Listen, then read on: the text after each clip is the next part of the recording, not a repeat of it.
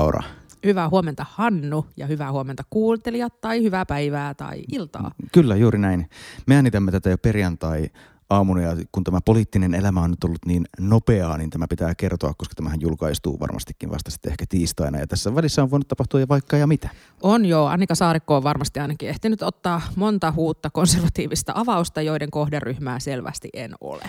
Kyllä, kyllä. Ja tosiaan keskustahan puhuu aina siitä, että tällä kertaa otetaan kaupungit haltuun, niin Tällä viikolla saimme lukea iloksemme keskustan tällaisen oikein, oikein kaupunkilaisille suunnatun avauksen, että keskustan mielestä, ja sitä oli oikein selvitetty perustuslakiasiantuntijoilla, että harvaan asutun maaseudun alueelle töihin muuttavat saavat opintolainaansa anteeksi 2600 euron arvosta vuosittain. Lainan korot pitää maksaa itse. Riittävän kauan asumalla laina pyyhkiytyy pois. No Laura, saako tämä sinut äänestäjän töölöstä vaihtamaan kokoomuksen keskustaan? No ää, ei ei, joo. Että, että täytyy sanoa, että tässä on ollut nyt aika... Viime viikonloppunahan Annika Saarikko yritti puhua minulle suomalaiselle naiselle siitä, kuinka riitän hyvin, kun teen kaiken. Hoidan lapset, hoidan vanhempani, hoidan appivanhempanikin. Ja, ja kukat, ja kukat haudalle. haudoille vien. että ei tarvitse minun tehdä enää enempää. Niin ajattelisin, että jos se nyt tekisi edes puoliakaan noista, niin olisi asiat aika hyvin, että et, et, et on ollut kyllä selvästi tullut semmoinen olo, että tämmöinen kaupunkilainen koulutettu nainen, niin en koe olevani keskustan kohderyhmää, mutta ei varmaan tarkoituskaan. Ei ole varmaan tarkoituskaan ja tosiaan mäkin itse mietin tätä, että jos meillä on tosiaan tilanne, jossa asumisen hinta Helsingissä on jo merkittävästi korkeampi kuin jossain Kainuussa ja kun Kainu usein maksetaan joka vuosi valtionosuuksia jo valmiiksi sellaiset 5000 euroa per asukas mm. ja Helsinkiin taas vastaavasti ei, niin kyllähän tämä tuntuu ehkä vähän jopa kohtuuttomalta, että eikö kannattaisi ennemmin tukea niitä, jotka asuvat täällä rintamailla, jossa asuminen on sitä kalliimpaa. Niin, tai kannattaisiko me ylipäänsä miettiä sitä, että miten meidän tarvitsisi tukea vähemmän? No se mä, että et, et jotenkin vähemmän tulonsiirtoja, enemmän vapautta kansalaisille. No niin, si- taas olisi, löydettiin. Si- siitä löydettäisiin tämä, mutta kyllä tämä musta tuntui niinku todella omituiselta ajatukselta ja, ja tota, ö, äh, niin, no Nythän sitten samaan aikaan toisaalta mainostetaan että monipaikkaisuutta, että keskusta käsittääkseni mainosti sitäkin, että tarvitseeko sitä nyt sitten sinne maalle edes muuttaa, että eikö mä voisi olla kaupungissa ja mä voin tehdä ne maaseudulla olevat työt täältä käsin. Kyllä, eikö se, kyllä. Eikö se toimi niin? Et, etämaanviljelystä ohjailee sitä traktoria jollain niin 5G, eikö näin? No ihan varmasti kohtaan robottitraktorit. On, on, on jo. Onko jo? Kyllä on, kyllä niin, on. Ja kohtaa niin perunakuopatkin kaivaa joku robotti, ei tarvitse siihenkään enää semmoista Jarmo Korhosta ottaa. Kyllä. Voi herranen aika. Mutta me julkaistiin äh, juuri tänään, eli teidän rakkaiden kuulijoiden mielestä jo viisi päivää sitten julkaistiin ensimmäinen meidän pormestarihaastatteluista. Perussuomalaisten Jussi halla kävi meillä vieraana. Se oli pitkähkö keskustelu. Ja tota, siellä se on, kuunnelkaa. Joo, kuunnelkaa. Ihan varoituksen sanana, että se on tosiaan pitkä keskustelu, ja tämä oli kyllä Hannu, Hannu meille ehkä vähän vaikea keskustelu myös, että, että olisi ollut tietysti tehtiin se etänä, mikä tekee aina tilanteesta vähän jäykemmän. Ja, ja kyllä täytyy sanoa, että kyllä sen halla kanssa, niin kun meillä on kuitenkin sunkaa tämmöinen letkeä ote vieraisiin, niin se oli ehkä vähän haastavaa siinä. Mutta käykää kuuntelemassa se. Se on tosiaan Pormestari podcast numero yksi. Sitten seuraavaksi meillä on vieraana Anni Sinnemäki. Sekin haastattelu on jo tehty ja, ja sitten tosiaan tulee vielä lisää. Ja kunhan minä en vaan suututa kaikkia kokoomuksen pormestariehdokkaita niin, ja pormestareita ja niin, kaikkia pormestareita, muita. niin. Tosiaan Hannu, Hannu tosiaan viime viikon perjantaina äh, pormestari Vapaavuori viittasi näin, että yksi vihreiden suurimmista ongelmista on kaiken politisoiminen ja sen seurauksena niin vähän konkreettisesti maailmaa parantavan aikaiseksi saaminen. Suomeksi juuri tällaiset oskalat kuuluvat niihin tekijöihin, jotka saivat minut vierastamaan ajatusta jatkokaudesta. Hannu, sä oot päässyt niinku, ihan oskalaksi os, niinku pormestarin twiittiin. Joo, kaiken maailman dosentit ja Oskalat. Mutta Oskala ei ole dosentti kyllä. No Eikä ei, ei mutta et kyllähän tämä on tietysti kunnianosoitus sinulle, että näin se, näin se sitten oskaloituu no se en, homma. En, en mä tiedä, onko se kunnianosoitus. Ehkä itse koen, että aivan... aivan on ei, se nyt kunnianosoitus. No on se sitten ehkä, mutta ei se, ehkä koen, että se oli ehkä pikkasen ylireagointia Janneltakin kuitenkin se mielestäni perustelin siinä niin sitten ihan, ihan hyvin sen, että kyllähän pormestarin, joka on poliittinen virka, niin kyllähän se olennaisesti on politiikkaa ja se on, se on myös politiikkaa, että valitaan mikä on poliittista ja jos, jos erityisesti pormestari sanoo, että 80 prosenttia hommistaan ei ole poliittista, niin sekin on poliittinen valinta. Esimerkiksi se, että Janne on kiertänyt ulkomailla Helsinkiä myymässä, niin se on poliittinen valinta, josta itse asiassa olen täysin samaa mieltä ja hän on tehnyt hyvää työtä.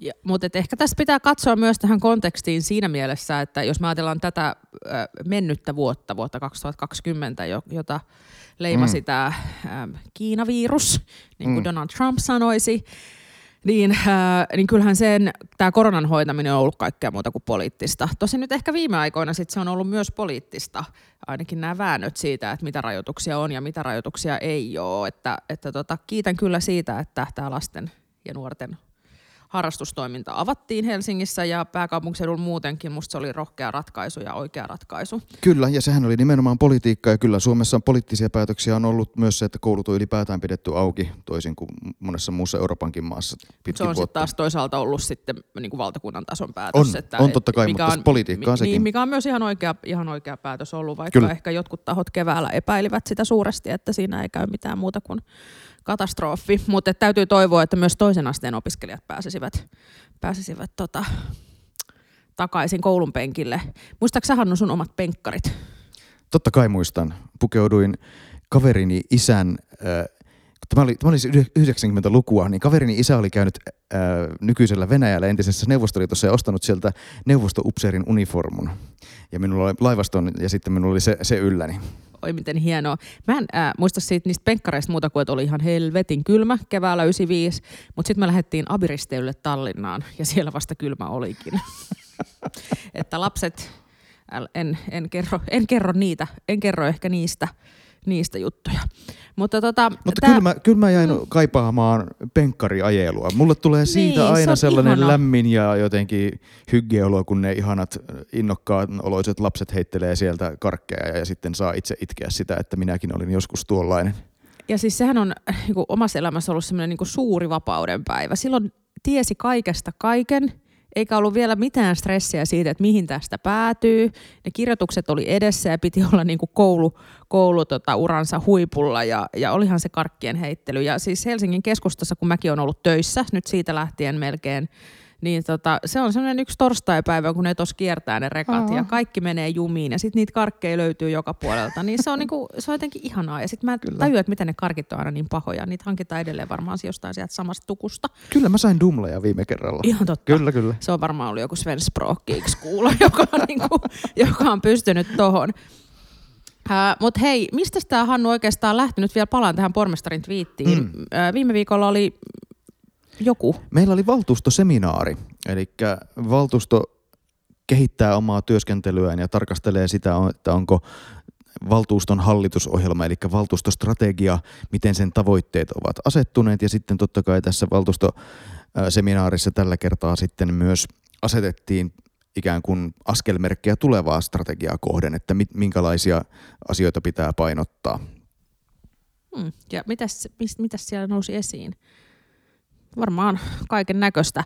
Ne on muuten, jos kiinnostaa hei ne valtuustoseminaarin materiaalit ja sitä, että siellä oli tosi hyvät toimialajohtajien katsaukset siihen, että mitä Helsingissä on tehty viimeisen neljän vuoden aikana. Esimerkiksi kasvatuksen ja koulutuksen toimialalla, niin oliko se 4200 päiväkotipaikkaa on, on saatu rakennettua, niin ne matskut 4040 ja ensi vuonna, tänä vuonna tulee vielä 700 lisää.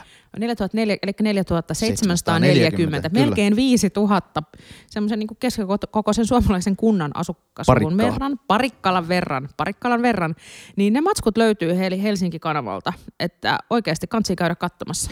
Kyllä, ja lisäksi näistä tosiaan tämän valtuustokauden strategiamittareista siellä oli myös sellainen kivan graafiseksi taiteltu, taitettu äh, läpikäynti, jossa sitten oli peukkua tai ylös tai alas tai vaakatasoon sen, sen, siitä riippuen, että oliko siinä sitten onnistuttu.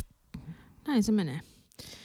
Ää, ja täällä Stressi Suomessa me jatketaan nyt sitten meidän poliittista uraamme. Mun täytyy tässä vaiheessa sanoa vielä semmoinen juttu, ennen kuin me käydään listan kimppuun, että mä sain palautetta meidän viime valtuustojaksosta, valtuustopodcast-jaksosta, eli joku muukin on käynyt Ressun lukion kuin minä, ja puhuin näistä meidän ihanista, se Ressun lukion juhlasalin seinällä olevista ihanista ylisanaisista mietelauseista, niin se kolmas, jonka, jonka unohdin silloin, niin oli teet työsi ilolla, velvollisuutesi kunnialla. Ja sitten mulle kerrottiin paljastus, että kun siellä oli ollut ää, remontti, niin sieltä oli paljastunut vielä neljäs mietelause, joka oli etsi totuutta.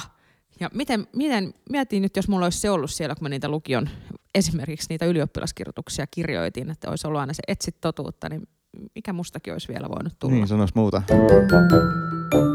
Mutta 17 toista valtuuston listalle. Täällä on aivan ensimmäisenä kaksi toisiinsa ikään kuin limittyvää kohtaa. Talousarvion merkittyjen määrärahojen ylittäminen viime vuodelta ja sen lisäksi talousarvion toteutumattomat sitovat toiminnan tavoitteet. Eli täällä todetaan, että pitkäksi meni noin 70 miljoonaa euroa arvioidusta ja vähemmän yllättäen tämä selittyy lähes täysin tai suurimmalta osin erilaisilla koronan aiheuttamilla kustannuksilla. Joo, mitä siellä Hannulis koronakustannuksissa esimerkiksi on? Siellä on tota... Toi ö, työttömyysturvan kuntaosa niin, esimerkiksi, esimerkiksi. Jo, joka, joka tietenkin budjetoidaan ikään kuin sillä oletuksella, että talous kasvaa ja työllisyys paranee sillä kulmakertoilla, millä, millä se on parantunut, mutta sitten tuleekin tällainen pandemia ja Helsingissä onkin merkittävästi enemmän työttömiä, niin tämä sitten nousee automaattisesti ja sille ei kuntapäättäjä voi mitään eikä se ole kenenkään vika, vaan järjestelmä toimii kuten sen pitikin. Mm, näin, se, näin se on ja onhan siellä sitten tietysti esimerkiksi sellaisia asioita, että jos mietitään vaikka ö, kasvatusta ja koulutusta ja meillä oli keväällä päiväkodit kiinni, mm. jolta ajalta ei peritty – varhaiskasvatusmaksuja. Niin tämmöisetkin, tämmöisetkin siellä sitten on nähnyt. No sitten on näitä ähm, talousarvion toteutumattomia sitovia tavoitteita, jo, joita tota... Eli talousarvion yhteydessä annetaan paitsi taloudelliset luvut, että tämän verran rahaa toimialalla käytettävissä, niin annetaan myös toiminnallisia tavoitteita, jossa sanallisella jollain tavoitteella, että näin monta konserttia pitää järjestää, tai täl, tällä mittarilla pitää hyvinvoinnin jotenkin parantua. Mm. Ja täällä oli musta niinku erittäin hyvä tavoite kasvatuksen ja koulutuksen toimialalta, joka nyt meillä on tämmöinen Emme ole keskustapuolueen kohderyhmää jakso, niin täällä oli tämä, että mahdollistamme jokaiselle oppijalle yksilöllisesti sopivia tapoja oppia ja opiskella. Ja tämä on musta ihan supertärkeä tavoite, ja jos me mietitään sitä, että tiedetään, että erityisopetuksen tarve on kasvanut, niin silloinhan nimenomaan nämä yksilölliset tavat oppia ja opiskella on siinä keskiössä. Ja tämä jäi ammatillisen koulutuksen osalta toteutumatta. Niin, eli siis oli tavoitteena, että tämä negatiivinen keskeyttäminen vähenee yhden prosenttiyksikön vuoden 2019 verrattuna. Ja, ja viime vuonna itse asiassa tämä nousi reippaasti, että kun tavoitteena, että se olisi ollut noin 6500 opiskelijaa, niin toteuma oli 12,7 prosenttia yli 1100 opiskelijaa. Ja tämä Joka korona, on aivan valtava määrä valtava nuoria, jotka, joiden määrä. koulupolku, opiskelupolku pysähtyy. Joo, ja, siis, ja tämä nopea siirtyminen etäopetukseen, se on tietysti näkynyt erityisesti siellä ammatillisessa koulutuksessa, jossa tehdään käsin duunia. Et, et kyllähän sun pitää päästä tekemään tämmöisiä käsin tehtäviä ammatillisia taitoja, niin se, että ei niitä etänä voi opiskella. Ja sitten samalla tämä on näkynyt myös sillä tavalla, että meillä ei ollut niitä harjoittelupaikkoja, työssäoppimispaikkoja, mikä on tämän työllisyystilanteen Mut, tilanteen Mutta juuri, juuri tämä toinen aste, eli Stadin ammattiopisto ja muuta, niin siellä kyllä ehdottomasti toivoisin, että, että niin nopeasti kuin mahdollista päästä lähiopetukseen, niin pitäisi tulla lähiopetukseen Joo, takaisin. että mä oon just niin kuin miettinyt sitä, että miksi tässä ei voida käyttää tämmöistä vuoroviikkosysteemiä. Että, että jotenkin se, että, että mä ymmärrän sen, että, että ne voi olla ne tilat ahtaat ja turvavälien pitäminen on koko opiskelijamäärällä haastavaa, mutta, että, mutta että tässä niin kuin meillä on paljon, paljon tekemistä. Joku taisi esittää viime keväänä jo tällaista vuoroviikkosysteemiä Helsingin Sanomien mielipideosastolla. No näin, näin joku taisi tehdä. Mm. Joo, silloin muistaakseni myös kehuin sitä jokua. Että kyllä hyvä Hannu, mutta, että, mutta että tämän tyyppisiä on nämä toteutumat siis niin kuin toteutumattomat toiminnalliset tavoitteet, että mitä yhtenä esimerkkinä. Kyllä, ja tietysti erityisesti kulttuuri- ja vapaa-aika toimialalla toiminnalliset tavoitteet vähemmän yllättäen jäivät kokonaan saavuttamatta, koska tosiaan ei, ei, voida, ei voida järjestää juurikaan mitään. Joo, näin se on. Ja tota, esimerkiksi niin kuin Helsinki Biennaale, joka piti toteuttaa kokonaan, Kyllä. niin nythän se sitten siirretään, se on, on tänä vuonna. Sote-toimialalla mittareina olisi ollut tämän T3, josta on paljon puhuttu, niin sen vähentäminen 10 vuorokautta ja se oli yhä 27 vuorokautta, että toivottavasti tänä vuonna nyt sitten päästään näiden ulkoistuksien kautta näkemään vähän, että miten tämä kehittyy paremmin. Niin, mitäs me Hannu pitäisi tehdä tälle lääkärivajalle Helsingissä? Tästä on tosi paljon puhuttu ja eilen nyt sitten kerrottiin, kuinka Kerava on nyt onnistunut houkuttelemaan lääkäreitä. Mun mielestä Keravan ja Helsingin mittaaminen on niin kuin, e, e, semmoista ei pitäisi tehdä. niin, tai siis vertaaminen, koska siis Kerava on aika paljon pienempi kuin Helsinki. Että me voitaisiin sitten, et, et, niin. No mun mielestä se kertoo nimenomaan siitä, koska Helsinki on nostanut palkkoja myös lääkäreille. Että se työn houkuttelevuus, erityisesti tuollaisella alalla, jossa se työntekijä voi itse valita, että missä tekee töitä ja minkä tyyppisessä työsuhteessa jopa, niin siellä se työpaikan ja työnantajan houkuttelevuus on keskeistä. Ja selvää on, että meidän sosiaali- ja terveystoimiala on epäonnistunut rajusti siinä, että miten tällaiset nuoret ja niin kuin, ei välttämättä edes nuoret, mutta asiantuntijatyötä tekevät kor- kovasti, kova palkatut, kovasti palkatut ja äh, korkeasti koulutetut ihmiset saadaan tulemaan Helsinkiin töihin. Ja mä en usko, että se, se, se tosiaan ratkeaa ihan vaan niin kuin kaatamalla rahaa, vaan se ratkeaa nimenomaan parantamalla sitä työn mielekkyyttä, mahdollisuuksia vaikuttaa siihen ja se, että se kokonaisuus jotenkin tuntuu joltain muulta kuin kivireen vetämiseltä.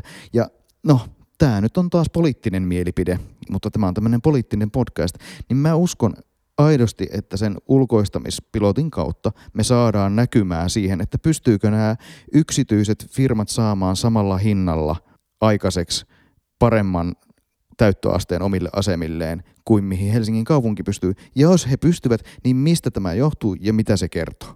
Ja olisiko silloin sitten toisin sanoen siinä tapauksessa, että se on onnistunut, niin sitten ehkä sitten meidän tulisi laajentaa sitä tai ottaa suoraan oppia sitten näistä asemista. Joo, ja tämä on kyllä siis semmoinen haaste, mä oon samaa mieltä siitä, että uskon, että näin, näin me pysytään näitä katsomaan, että meidän pitää katsoa vähän pienempinä kokonaisuuksina. Ja sitten se, mikä tässä musta nostetaan tässä listatekstissäkin hyvin, on se, hyvin esiin, on nämä monipuoliset sähköiset palvelut vapauttavat lääkärien aikaa potilastapaamisiin. Ja tällä hetkellä ne sähköiset palvelut ei kyllä Helsingissä ole millään tavalla käyttäjäystävälliset, ei millään tavalla. Ja tässä, tästä niin kuin on pakko ottaa oppia.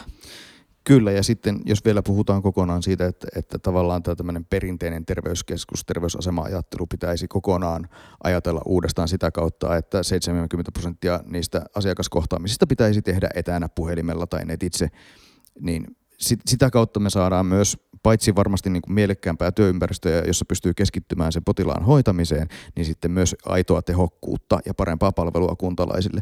Itsekin hoidan työterveysasiat nykyään lähinnä chatilla. Näinhän se, näinhän se menee. No hei, mitäs muuta meillä on listalla? Täällä on tota, Jätkäsaareen vuokraus- ja myyntiperiaatteita. Tänne, tänne on rakentumassa kuule taas monta tuhatta uutta helsinkiläistä pääsee asumaan, asumaan Jätkäsaareen, samoin Kalasatamaan. Sitten on vähän pienempiä kaavoja ensiksi, mutta sitten tulee Laajasalon Koirasaaren tien ja Ilomäen tien alueiden asemakaavan muuttaminen, jossa on 1400 uutta asukasta ja ihan merkittävä määrä neliömetrejä. Näin on, ja tähän tulee tänne, pikaratikkahan sinnekin sitten tulee ehkä joskus kenties, kun saamme sen rakennettua. Sehän on aivan selvää, että eihän tällaisia taloja sinne voi rakentaa, jos ei sinne tuota ratikkaa kulje. Ja tässä on täydennysrakentamista myös, että tässä neljä pientalotonttia muuttuu kerrostalot kortteliksi. Joo. Ja, ja, ja tämä on niin kuin oikein, Kyllä. Että, että näin, näin me teemme. Sitten meillä on vielä nippualoitteita täällä kokouksen lopuksi ikään kuin kirsikkana kakun päällä. Jos niistä poimii muutaman, niin valtuutettu Mai Kivelä on ehdottanut kierrätysmahdollisuuksien parantamista ja minisorttiaseman perustamista kantakaupunkiin. Joo, tämä on musta ihan superhyvä aloite, tämmöisiä vastaavia aloitteita on kyllä tehty aikaisemminkin ja tästä on, tästähän saa ihmisiltä palautetta silloin, kun he tekevät remonttia. No todella joo, niin, kyllä. Että, että mitä ihmettä joudun niin kuin viemään, joudunko viemään jonnekin naapurikunnan sorttiasemaan, kun nämä Helsingin ei ole ikinä auki. Niin no ei viikonloppuisin ollut tosiaankaan välttämättä auki, mutta erityisen tärkeää tässä on mun mielestä se, että, että autottomana ne kehällä olevat sorttiasemat ei ole kovin helppoja. Tietysti sitten remonttia tehdessä ja isompia roskaa viedessä sinne mennään sitten autolla, auto vuokrataan ja sitten siellä käydään heittelemässä isoihin, isoihin looriin sitä kierrätettävää materiaalia.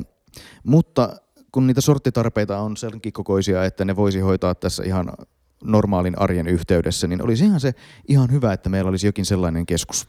Joo, ja tässä nyt itse asiassa esitetään vastauksessa, että tuonne Kyläsaareen nykyisen kierrätyskeskuksen läheisyyteen, niin voisi rakentaa tämmöisen äh, sorttipienaseman. Ja, ja tota, tätä on HSYn kanssa yhdessä selvitetty Helsingin seudun ympäristöpalveluiden kanssa. Ja tota, toi Kuilasaaren asemakaavoitushan on käynnistymässä, mutta rakentaminen alkaa aikaisintaan noin kymmenen vuoden päästä. Että, että siinä mielessä siinä olisi mahdollisuus nyt sorttipienaseman toimia siihen saakka.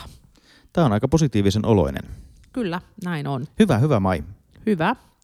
Kato, kehuttiin vasemmistoliittolaista. Niin, kyllä me aina kehutaan Kyllä, vasemmistoliittoa. kyllä. Seinään. It- Joo, näin on. Sitten täällä oli, mulla oli itsellä aloite äh, muskarista osana varhaiskasvatusta ja sain tästä, sain tämän ähm, äh, aloite... Tällaisiakin on nähty aikaisemmin. Tällaisiakin on nähty aikaisemmin, mutta sain tämän aloiteidean siitä, että esimerkiksi Forssassa näin toimitaan. Ja, ja ajatuksena siis se, että meillähän on joskus muinoin oli kaupunginkin päiväkodeissa niin kuin päiväkotipäivän yhteydessä tämmöistä erillistä maksullista ö, muskaritoimintaa, mutta se on toki nyt sitten tasa-arvosyistä kielletty. Mutta että, ö, mutta että kyllähän ö, me tiedetään, että pienten lasten vanhemmat elää ruuhka-aikaa ja ja se muskaritoiminnan lisääminen ainakin arki-iltoihin on tosi monelle tosi haastavaa, että on aika mahdoton ajatus, että kun sä viideltä haet sen lapsen ja sitten sä syötät sen ja ehkä sitten syötät jonkun toisenkin lapsen ja siinä viet vanhemman lapsen jonnekin, niin se, että siihen saisi sen, sen tota muskarin vielä yhdistettyä, niin se on valitettavasti monelle liikaa siihen arkeen, eikä sen tarvitse ollakaan. Ja musiikkikasvatus on kuitenkin meidän kielellisten taitojen kehittymisen kannalta myös tutkitusti, Tutkitusti hyvää, kyllä. Mm, Mm, ja joo. vaikuttaa sitä kautta sitten muihinkin oppimistuloksiin vielä vuosia eteenpäin. Että kyllä tälle on mun mielestä tosi hyvät perusteet. Mun mielestä tämä on hyvä aloite. Mä itse tuen, tuen kyllä kaikkea tämän tyyppistä. Ja jos ajattelee sitä meidän Helsingin 600-700 miljoonan varhaiskasvatuskokonaisuutta, niin tämä ei sitten taas sen kokoisessa kokonaisuudessa tällaiset kiertävät muskariopettajat ei välttämättä olisi sitten kuitenkaan ihan valtava kustannuskaan. Tässähän kerrotaan, että on tehty tavallaan sellaista hyvää työtä, jossa näiden ka- jokaisten, jokaisen päiväkodin henkilökunnan osaamista on vahvistettu semmoisella musakärrytoiminnalla, jossa sitten laadukkaat soittimet kiertää siellä ja henkilökuntaa koulutetaan siihen. Mutta kyllä se nyt vaan on niin, että jos me, meillä on ihmisiä, jotka niin kuin vuosikausia kouluttautuu musiikin varhaiskasvattajaksi erityisesti, niin kyllä heillä sitten on myös erityisosaamista siihen ja ovat, osaavat sitten soittimia soittaa ehkä niin kuin vähän paremmin ja, ja niin poispäin. Itse olen ajatellut myös sillä tavalla, että nyt kun meillä tulee näitä vähän isompia yksiköitä, niin sehän mahdollistaisi sitten myös näissä ehkä, että sinne tämmöiseen isompaan yksikköön yksi opettajista olisi sitten palkattu erityisesti tämän tyyppistä pätevyyttä silmällä pitäen. Joo. Tai korvalla pitäen ehkä tässä tapauksessa. Ehkä korvalla pitää, Aa. ehkä korvalla pitää tässä tapauksessa, joo, mutta et meillähän on ollut, meillä on ollut näitä erilaisia taidekasvattajia, meillä on ollut semmoisia erilaisia projekteja, että on, että on palkattu ääkin näitä kiertäviä taidekasvattajia. Mä toivoisin, että tätä musiikkiakin pidettäisiin esillä. Ja, ja tota, se on kyllä lapsille, huomaan, että se on lapsille iso ilo. Mutta voitaisiin puhua joskus enemmänkin tästä ää, musiikkikasvatuksesta. Huomasin, että kapellimestari Hannu Linnusta oli ilmestynyt uusi, uusi ää, elämäkerta tai joku sen tyyppinen Nuori teos. mies. Nuori mies, jossa hän, hän, hän myös kantaa huolta tästä musiikkikasvatuksen heikkenemisestä. Sitten tällä listalla on vielä vihreän nuoren valtuutetun Amanda Pasasen aloite kuntavaalien äänestyspaikkojen suunnittelemisesta yhdessä nuorten kanssa. Miksi pitää Raura tällä tavalla nuorten kanssa suunnitella tällaisia? No kyllähän tässä tietysti se on, että nuorethan äänestää vähän ää, heikommin kuin vanhemmat ikäluokat ja, tietysti ymmärrän, että nuorella vihreällä valtuutetulla on huoli sitten siitä, että mitä jos ne nuoret ei äänestäkään. Mutta musta tässä, on, musta tässä on tosi hyvä huomio, Mm. että, että pitää, pitää miettiä. Ja nythän siis ää, tietysti tämä korona tuo tähän ihan uuden ulottuvuuden. Kyllä tuo, kyllä se on niinku usein muakin mietityttänyt, että me esimerkiksi sairaaloista ja hoivakodeista käydään yksitellen noukkimassa vanhusten ääniä, joka on tietysti oikein ja näin demokratian kuuluukin toimia, mutta samaan aikaan me nähdään sitten tilastoista, että meillä tosiaan äänestysaktiivisuus alle 30-vuotiaat ja erityisesti alle 25-vuotiaiden parissa on ihan äärimmäisen matala ja sitten tavallaan ei tehdä mitään esimerkiksi sellaista, että käytäisiin noukkimasta yhtenä päivänä jostain koulusta niitä ääniä. Et kyllä tavallaan niin kuin mun mielestä tässä pitäisi tämän tyyppistä miettimistä pitäisi oikeasti aktiivisesti tehdä, mutta se saattaisi sitten vaatia näiden äänestyspaikkojen suhteen vähän ehkä uutta lainsäädäntöäkin. Näin se on. Mutta että tässä on nyt sit suunniteltu kaiken näköisiä konttiäänestyksiä ja ulkona äänestyksiä ja Helsinkikin on ottanut nyt käyttöön uusia ennakkoäänestyspaikkoja. Kyllä.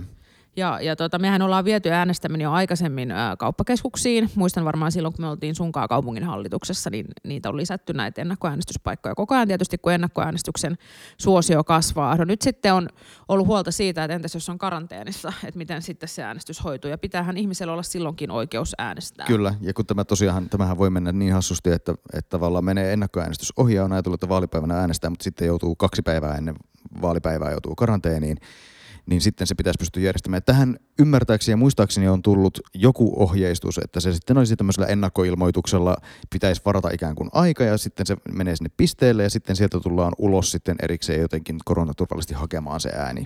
Joo. Ja, ja tämä on ihan varmastikin sitten hyvä järjestely tällaisessa tilanteessa. Eihän näitä nyt nykyisilläkään määrillä aivan mieletöntä määrää olet, oletettavasti olisi. No ei, mutta ei se tarvitse kuin pari semmoista ja laajaa joukkoaltistumista, jonka jälkeen sitten, s- sitten äh, tiedämme ku- kumpikin oikein hyvin, että yhdellä äänellä on merkitystä. Kyllä yhdellä äänellä on merkitystä, mutta tästähän seuraa nimenomaan se, että pitää aina käydä ensimmäisenä ennakkoäänestyspäivänä heti äänestämässä kun voi, että jos sattuu kuolemaan, niin ääni kuitenkin sitten saadaan talteen. Niin tämähän on se mun periaate ollut aina.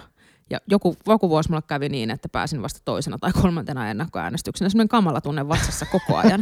Mä olen ennakoinut tämän pandemian omassa äänestyskäyttäytymisessäni selvästikin. Kyllä, tietysti sitten niin kuin, tavallaan vaalipäivän vaalikahvit jää tuossa niin perinteessä. Kyllä ne vaalikahvit voi juoda siis sekä silloin, kun tota, ää, itse ää, käy äänestämässä ennakkoon, voi ottaa vaalikahvit ja sitten voi ottaa vielä vaalipäivänä uudet vaalikahvit.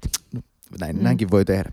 Kysyn tähän loppuun vielä, Laura, Laura ihan tämmöisen henkilökohtaisen kysymyksen, että No kysypä. mikä on vaalistressin aste tällä on kohtaa? ihan järkyttävä.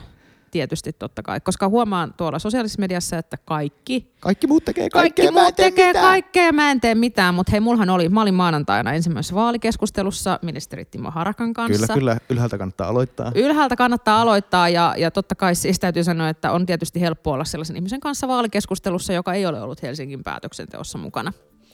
Että, että tota, se oli oikein mukava. Kiitos vielä siitä Timo Harakalle siitä keskustelusta. Käykää katsomassa sekin. Se löytyy Kyllä, jostain fasesta keskustelu. juttelee ministereiden kanssa ja minä suututan pormestareita. Niin, meillä menee tosi hyvin. Hei, tota niin, äh, katsokaa. meillä menee aina tosi hyvin. Aivan. Mutta tota, meistä on uudet valokuvat molemmista, niin, ja ne on, löytyy sieltä meidän hienosta äh, Pormestari-podcastin kuvasta, niin voitte niitä, niitäkin ihailla. Äh, kuunnelkaa valtuustopodcastia, kertokaa kavereille, liittykää ihmisten tukiryhmiin. Joo, se on demokratiateko. Niin Kaikki on. ihmiset on ihan sydän sykkyrällään, jos joku tulee sanomaan niille, että haluan auttaa. Ja kun se auttaminen ei ole mitään sen kummosempaa kuin, että jakaa vaikka päivityksiä sellaisesta asiasta, mistä tykkää. Niin. Tai sitten ihan vaikka tarjoaa kahvit sille ehdokkaalle. Sekin. Se, se auttaa kaljat. myös ihan super paljon. Kaljatkin voi tarjota. Mutta nyt me ei käydä baareissa, Ei niin.